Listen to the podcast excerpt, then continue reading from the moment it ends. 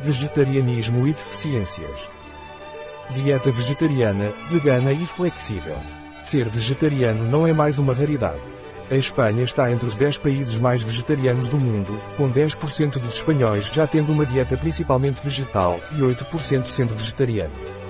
Mas qual é a diferença entre uma dieta vegetariana, vegan e flexitariana? O termo vegetariano é genérico e inclui várias modalidades de dieta, dependendo se as pessoas realmente comem apenas alimentos à base de plantas, uma dieta vegana ou combinam com laticínios e ovos. E a dieta flexitariana é seguida por aquelas pessoas que também comem peixe gordo um dia por semana ou mês e alguns até comem um produto como carne esporadicamente.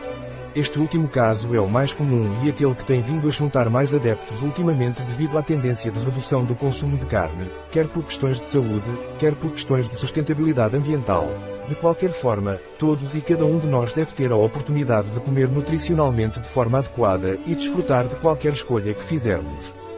Por natureza somos animais omnívoros e nosso sistema digestivo é projetado para comer diferentes tipos de alimentos. Além do mais, devemos comer uma grande variedade de alimentos para obter todos os nutrientes que nosso corpo precisa. Isso adquire maior importância quando a pessoa limita ou deve limitar um grupo alimentar de sua dieta, como no caso do vegetarianismo. Na idade adulta devemos fornecer nutrientes para manter a nossa fisiologia, saúde e bem-estar, e na infância e adolescência, fases fundamentais do crescimento, desenvolvimento e consolidação da saúde futura, é muito importante que a alimentação seja um pilar muito sólido. Dietas vegetarianas e veganas bem estruturadas, balanceadas e adequadamente suplementadas são opções saudáveis para adultos e crianças. Em qualquer faixa etária, deve-se buscar uma grande variedade de todos os grupos de alimentos vegetais, desde vegetais e frutas, até nozes, sementes, legumes, cogumelos e até algumas algas e grãos integrais, e fornecer os suplementos realmente necessários. Sabemos que no contexto de uma alimentação vegetariana e vegana podem ocorrer algumas deficiências, pelo que é importante o uso de suplementação nutricional para as evitar. Atualmente, existe um consenso de que a dieta vegana pode ser adequada, em geral, para uma nutrição adequada, desde que sejam utilizados alguns suplementos, como a vitamina B12 e outros se for considerado necessário. Este bom uso de suplementos, ou melhor, de suplementos alimentares, é um aliado para um bom estado de saúde de qualquer vegetariano. Em que suplementos alimentares devemos pensar para os vegetarianos? Vitamina B12 deve ser sempre complementado.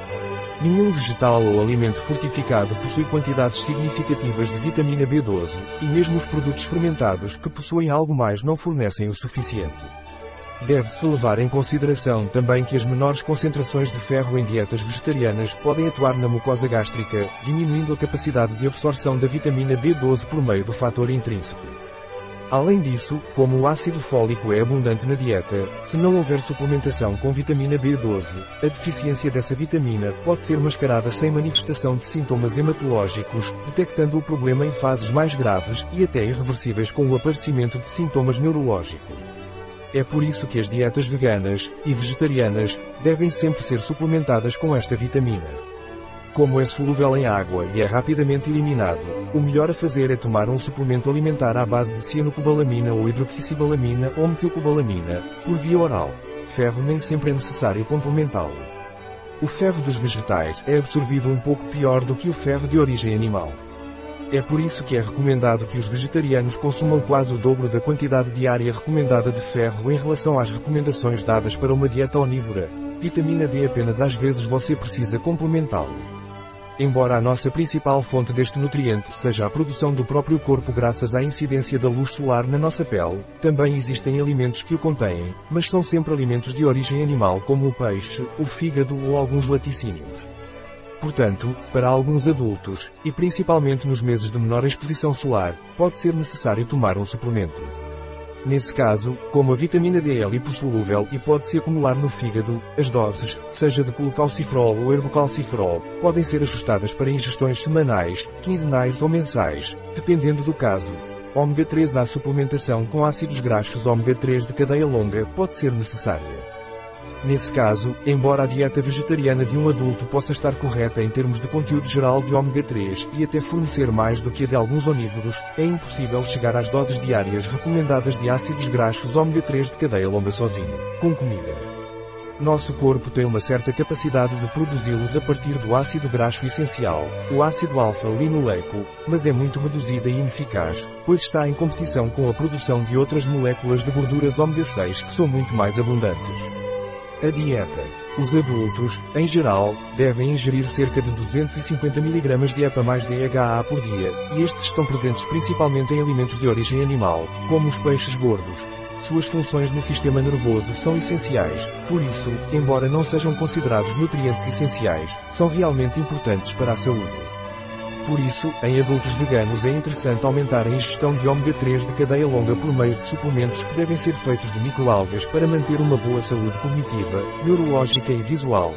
Cálcio No caso do cálcio, geralmente não há problema, já que sua biodisponibilidade é de 50 a 60% em vegetais como couve, couve de Bruxelas ou brócolis, enquanto é de 30 a 35% para leite de vaca, queijo ou tofu enriquecido. Por esta razão, o cálcio não é um problema neste tipo de dieta, embora em mulheres adultas no período da perimenopausa possa ser avaliado individualmente se for necessário um suplemento. Foto da Wikipédia. Um artigo de Catalina Vidal Ramírez. Farmacêutico, gerente em bioifenfarma.es.